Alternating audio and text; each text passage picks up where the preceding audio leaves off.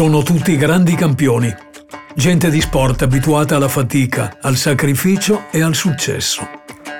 Vengono tutti da un incantato lembo di terra, baciato dal sole e dal mare, ma mortificato dalla storia, da patti sciagurati e dalla dolorosa esperienza di un esilio. Tutti loro hanno onorato le radici della loro terra, tutti loro, così lontani eppure idealmente sempre così vicini alle loro radici, hanno onorato lo sport nella sua massima espressione. Queste sono le loro storie. L'Associazione Nazionale Venezia Giulia e Dalmazia presenta Così lontani, così vicini. Ad Alberto Scemma racconta le storie dei grandi campioni giuliano-dalmati.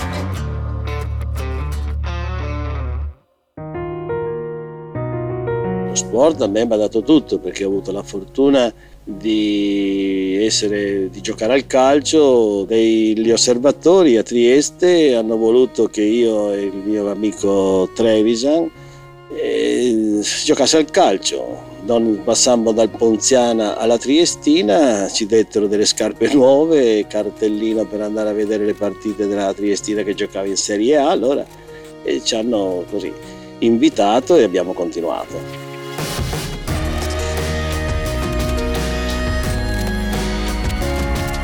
Dicono che il tempo sia galantuomo, vale per la vita e vale anche per lo sport. Può essere, ma galantuomo non lo è stato di certo il tempo per Ferruccio Valcareggi, allenatore campione d'Europa con l'Italia del calcio, poi vice campione del mondo, premiato due volte con il Seminatore d'Oro. Sono trofei importanti e sono ben pochi gli allenatori che li possono esibire. Eppure, se pensiamo a Valcareggi, il ricordo corre ai sei minuti di Rivera Città del Messico, ai pomodori che accolsero la nazionale a Fiumicino e al Vaffa di Chinaglia al Mondiale 74.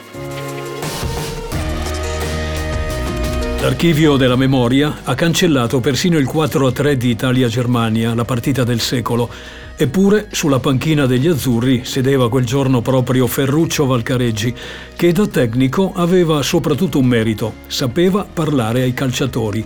Quei calciatori che erano meno divi di quelli di oggi, meno problematici, con i quali però era quasi impossibile barare.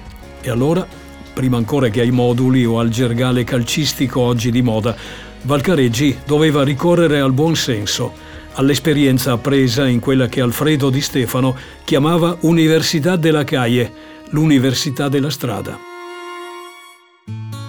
Triestino, della stessa genia di Rocco Colaussi, Trevisan Pasinati, tutti compagni dalla barda, come si definivano, Ferruccio era nato nel rione Gretta di Sopra, dove una polisportiva parrocchiale imponeva ai ragazzi di giocare a calcio o a basket indifferentemente. La scelta veniva più avanti a seconda dei risultati e Ferruccio, alto di statura e ben piazzato fisicamente, è stato a lungo incerto sulla strada da prendere.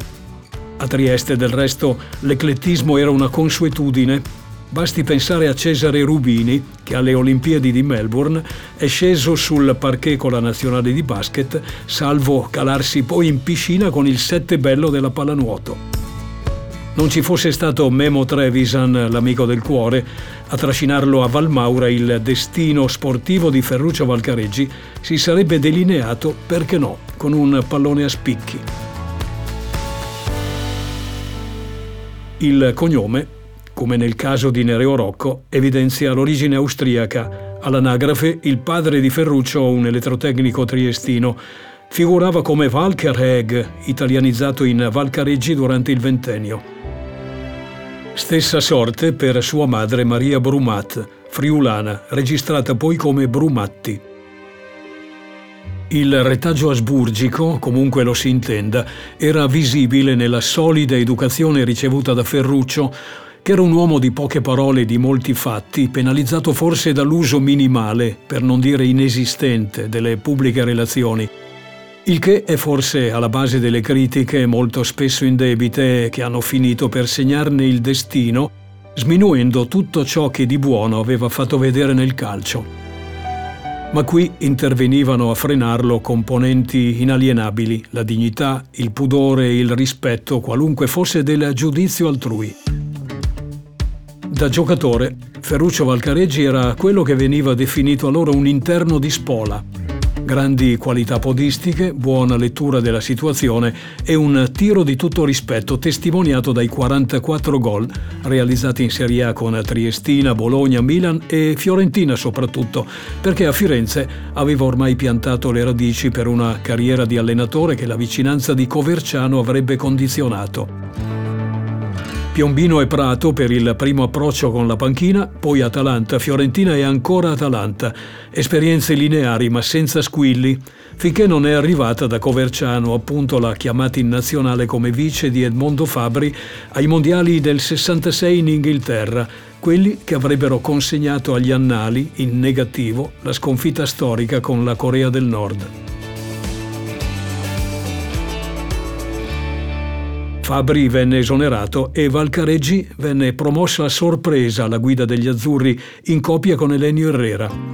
Perché a sorpresa? Perché a far discutere era stata proprio la sua relazione scritta sui coreani, definiti tanti ridolini,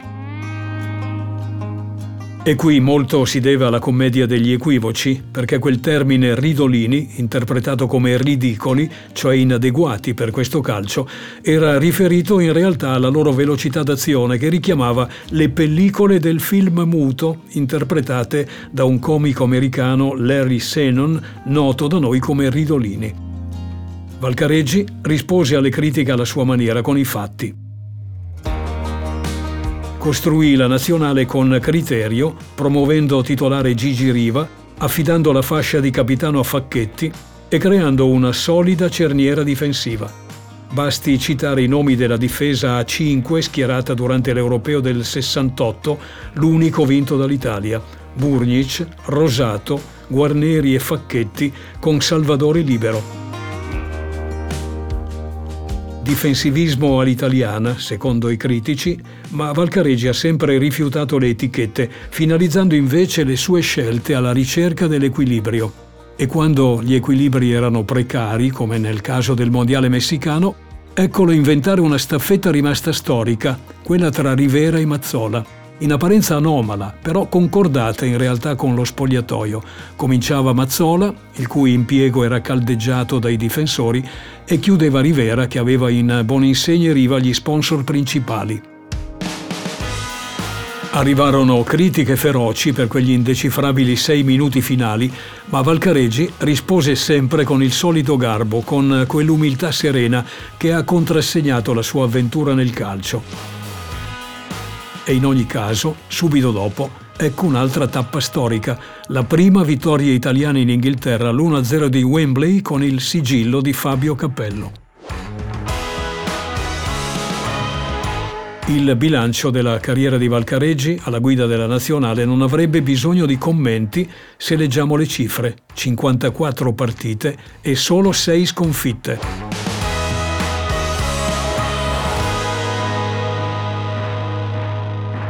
Tutta da commentare invece l'uscita di scena in un mondiale come quello tedesco del 74 che ha visto l'Italia fuori senza gloria già al primo turno, ma era una squadra ormai logora. L'episodio di Chinaglia, con quel vaffa così sgangherato in mondovisione, ha contrassegnato un mondiale pieno di spigoli che Giovanni Arpino ha raccontato in Azzurro Tenebra, capolavoro assoluto della letteratura sportiva. Emerge qui, in un ruolo da coprotagonista, la figura del Vecio, cioè di Enzo Bearzot, che in Germania era il secondo di Valcareggi e che lo avrebbe sostituito in panchina. Tra i due un'affinità inalienabile, quel senso etico che secondo Bearzot è tipico della gente di frontiera, friulani o giuliani che siano. Forse un'utopia, diceva il Vecio, ma è bello pensare che non lo fosse.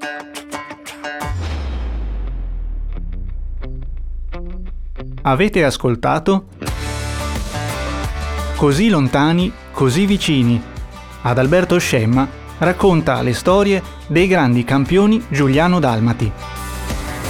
Un podcast dell'Associazione Nazionale Venezia Giulia e Dalmazia della collana la storia del confine orientale in podcast, realizzata con il contributo della legge 72-2001 per gli interventi a tutela del patrimonio storico e culturale delle comunità degli esuli italiani dall'Istria, da Fiume e dalla Dalmazia. Questo podcast è stato ideato, curato e prodotto da Osteria Futurista e Storie Avvolgibili.